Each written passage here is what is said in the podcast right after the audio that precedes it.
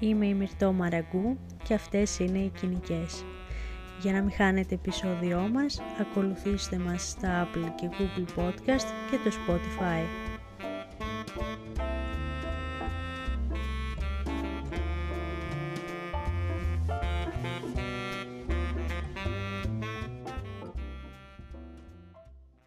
Θεώρησα χρέος μου ως καταξιωμένης συγγραφέας να κάνω ένα podcast για νέους και ανερχόμενους συγγραφείς, δίνοντας συμβουλές που κανείς μα κανείς δεν ζήτησε ποτέ. Λοιπόν, ας ξεκινήσουμε. Ποιος είναι ο στόχος σου; Πρέπει πρώτα να ξεκαθαρίσεις το μυαλό σου γιατί θέλεις να γίνεις συγγραφέας. Υπάρχουν πολλοί λόγοι για να γράψει κάποιος ένα βιβλίο και είναι σημαντικό να βρούμε αυτόν τον λόγο γιατί ο κάθε λόγος έχει και έναν διαφορετικό δρόμο. Εδώ θα κάνω μια παρένθεση. Κανένας λόγος δεν είναι κακός περσέ, αρκεί να μην βλάβει άμεσα τους άλλους. Ας φέρω κάποια παραδείγματα. Φήμη, κέρδος, τα όνειρα της οικογένειάς μου, το παιδικό μου όνειρο, να προσφέρω βοήθεια, να καταγράψω τις σκέψεις μου, να γράψω κάτι που να γουστάρω να διαβάσω και κατ' επέκταση θα κερδίσω χρήματα, φίλους, σχέσεις, καριέρα, ή και τίποτα απολύτως. Δεν χρειάζεται να κάνουμε ψυχανάλυση στον εαυτό μας για να γράψουμε ένα βιβλίο, που και αυτό κακό δεν είναι. Απλώς ξαναλέω πρέπει να γνωρίζουμε έστω για ποιον λόγο θα μπούμε σε αυτή τη διαδικασία, η οποία είναι τόσο ονειρική όσο και φιαλτική. Ας πούμε, αν θέλεις τη φήμη και ίσως τα χρήματα, η συμβουλή μου είναι να γράψεις κάτι σοκαριστικό, κάτι επίκαιρο, ένα fan service βιβλίο, αισθηματικό, πολιτικό, κοινωνικό. Αν τα καταφέρεις όλα αυτά και το βιβλίο σου περάσει και από σωστό editing, σειρά έχει το ατελείωτο spam στα social media και οι sponsored διαφημίσεις. Καλό είναι να βρεις και έναν ατζέντη. Εν ολίγης, το σωστό PR βοηθάει, ό,τι βιβλίο και αν έχεις γράψει, αλλά στην κορυφή θα φτάσεις μόνο αν είναι καλογραμμένο. Όποιος και αν είναι ο στόχος σου λοιπόν, καλό είναι να διατηρήσεις ένα συγκεκριμένο προφίλ, τουλάχιστον μέχρι να επιτευχθεί και να πας ένα καινούριο ή να τον παρατήσεις. Και αυτό δεν το λέω μόνο στο πλαίσιο του σωστού marketing, αλλά για να έχεις και εσύ το κεφάλι σου ήσυχο ότι στο τέλος έκανες αυτό που αγαπούσες. Συμπληρωματικά, καλό είναι να αναρωτηθείς. Ε, θέλεις η συγγραφή να είναι η full-time δουλειά σου και η μόνη πηγή εισοδήματός σου ή θέλεις να είναι ένα χαρτζιλίκι και αντίστοιχα ένα χόμπι. Όταν η συγγραφή είναι το επάγγελμά σου, θα πρέπει να ξέρεις ότι θα υπάρχουν ε, όροι συμβολέου, όπως σε κάθε δουλειά άλλωστε, έχεις συμφωνήσει να γράψεις έναν τάδε αριθμό λέξεων, ένα βιβλίο με την τάδε υπόθεση, το τάδε είδος, το οποίο και θα παραδώσεις στην τάδε ημερομηνία. Από την άλλη, αν η συγγραφή είναι το χόμπι σου, δεν σημαίνει ότι ε, το άγχος έφυγε αυτομάτως από πάνω σου. Ε, μπορεί να γράφεις κάθε πρωί, αργά το βράδυ ή μπορεί να γράφεις και μια φορά το χρόνο, έτσι η έμπνευση δυστυχώς είναι δύσκολο πράγμα. Γι' αυτό και εγώ θαυμάζω πολύ ε, αυτούς τους ανθρώπους όπου η συγγραφή είναι η full time δουλειά τους γιατί γνωρίζω ότι δεν θα μπορούσα να το κάνω. Δηλαδή να έχω συγκεκριμένο, συγκεκριμένες προθεσμίες παράδοσης ενός έργου. Άπαπα. Ας περάσουμε σε κάτι πιο δημιουργικό τώρα. Λοιπόν, Εκεί που κάθεσαι και κοιτάς τη δουλειά σου ωραία και καλά, σου έρχεται ξαφνικά μια ιδέα. Αν μπορείς εκείνη τη στιγμή, την καταγράφεις σε ένα χαρτί, σε ένα τετράδιο, σε ένα κινητό.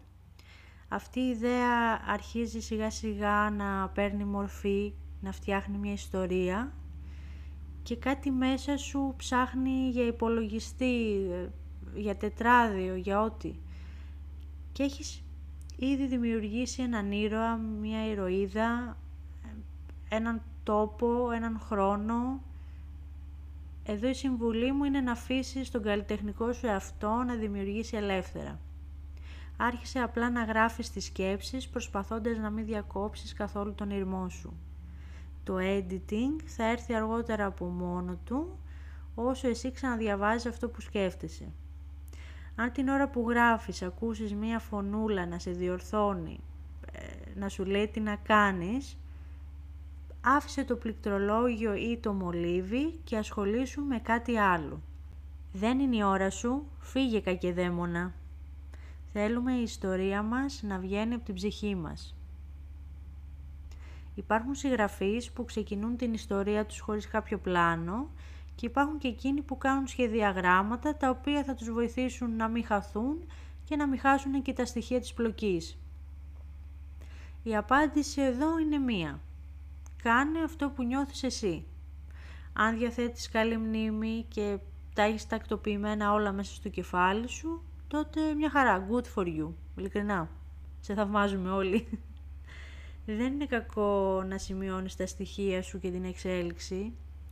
Σου προτείνω μάλιστα να φτιάξεις ένα scrapbook ή ένα mood board ηλεκτρονικής μορφής ή και όχι, μαζεύοντας φωτογραφίες ανθρώπων, περιοχών ή πραγμάτων τα οποία ταιριάζουν στην ιστορία σου ή θα σε βοηθήσουν να περιγράψεις κάτι που σε δυσκολεύει. Επιπλέον μπορείς να σχεδιάσεις ένα χάρτη, μια διαδρομή, την αρχιτεκτονική μιας πόλης ή ακόμα και ένα διαμέρισμα. Μπορείς να γράψεις τα βασικά χαρακτηριστικά των ηρώων σου, εξωτερικά, εσωτερικά.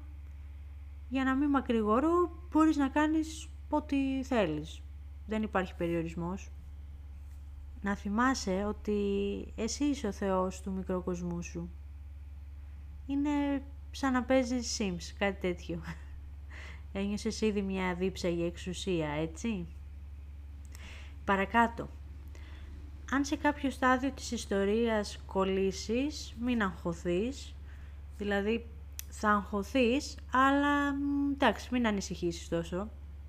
Θα μιλήσω από προσωπική πείρα. Στο τρίτο πλέον βιβλίο ε, το έχω πάρει απόφαση. Γνωρίζω την αρχή και το τέλος του βιβλίου, αλλά όχι τη μέση. Δηλαδή δεν γνωρίζω τι κάνουν οι ηρωές μου για να φτάσουν μέχρι το τέλος. Αυτό είναι ένα νήμα που ξετυλίγεται κεφάλαιο με το κεφάλαιο. Περιμένω να μου πούνε εκείνη την ιστορία τους. Καμιά φορά και ο Θεός που λέγαμε και πριν χάνει την έμπνευσή του. Αυτό είναι στάνταρ, δηλαδή υπογράφω με το αίμα μου που θα έλεγε και η φίλη μου η χαρά. Και επειδή έχουν περάσει αρκετά λεπτά χωρίς να έχω αναφέρει την καραντίνα, ε, θα σας πω ένα παράδειγμα. Ε, δύο χρόνια κλεισμένη στο σπίτι δεν έγραψα ούτε σελίδα. Παρότι είχα ελεύθερο χρόνο μετά τις δουλειές μου, διάβαζα, έπαιζα παιχνίδια, γενικά έκανα οτιδήποτε άλλο παρά να γράφω. Είχε σαλπάρει το καράβι θα λέγαμε. Κι όμως με το που τέλειωσαν όλα αυτά και βγήκα πάλι έξω και παρόλο που τρέχω καθημερινά σαν την τρελή για να ολοκληρώσω τα tasks της ημέρας, να το, ένα κεφάλαιο περίπου κάθε εβδομάδα. Γιατί; Τα ερεθίσματα, τα σωστά ερεθίσματα.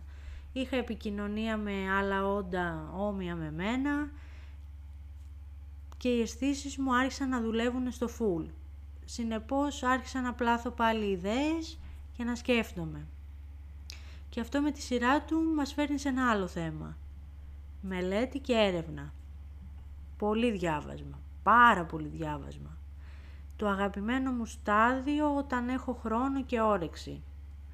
Όχι για κάποιο συγκεκριμένο θέμα, εκτός αν ψάχνω όντως να βρω κάτι που θέλω να ενσωματώσω στο βιβλίο μου το να διαβάζεις βιβλία ή άρθρα για κάτι πολύ κοντά στα ενδιαφέροντά σου και το είδος του βιβλίου που γράφεις προσφέρει πάντοτε φρέσκες ιδέες και γνώσεις. Γυρνώντας στο πρακτικό κομμάτι, ε, δεν είναι κακό να παρακολουθήσεις κάποιο σεμινάριο δημιουργικής γραφής, αν θεωρείς ότι το έχεις ανάγκη. Μπορεί κάτι που θα υποθεί στο σεμινάριο να σε ξεμπλοκάρει όπως επίσης και ένα σεμινάριο διόρθωσης και επιμέλειας κειμένων. Το ξέρω ότι δεν είναι η δουλειά μας ε, όταν γράφουμε ένα βιβλίο, αλλά προσωπικά εμένα μου άλλαξε τον τρόπο που βλέπω τα πράγματα.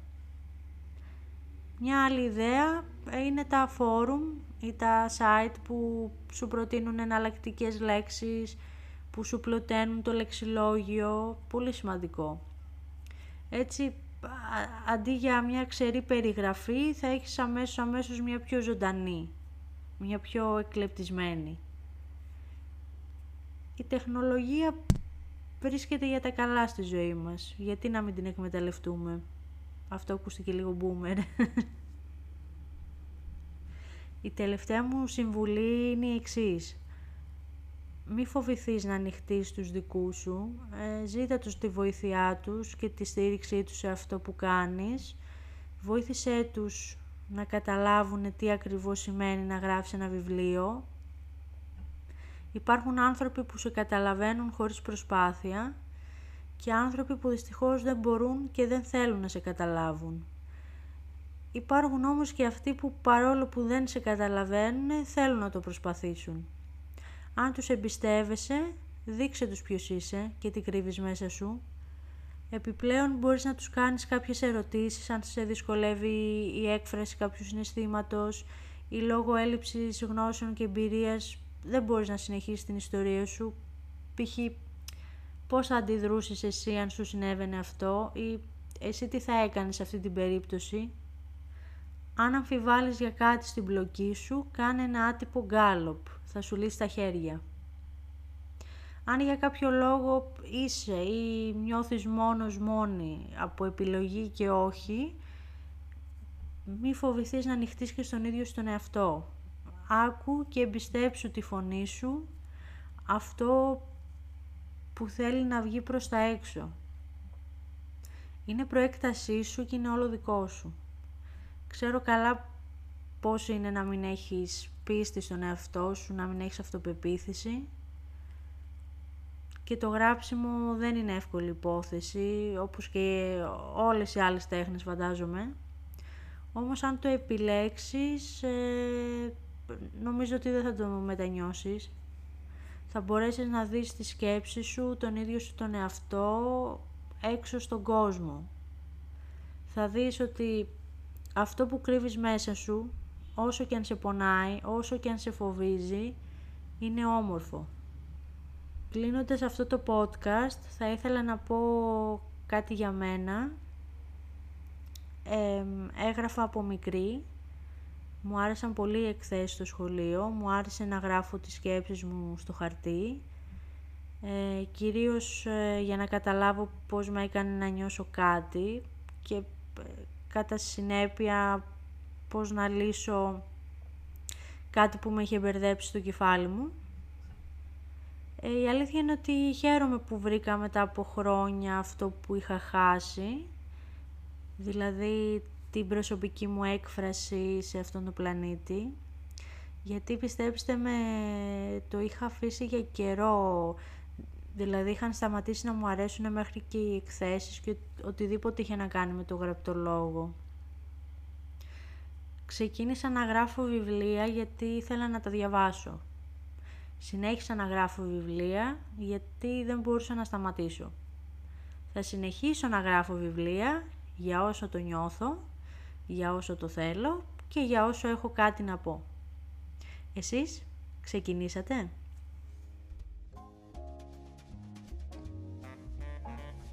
Είμαι η Μυρτώ Μαραγκού και αυτές ήταν οι κοινικές.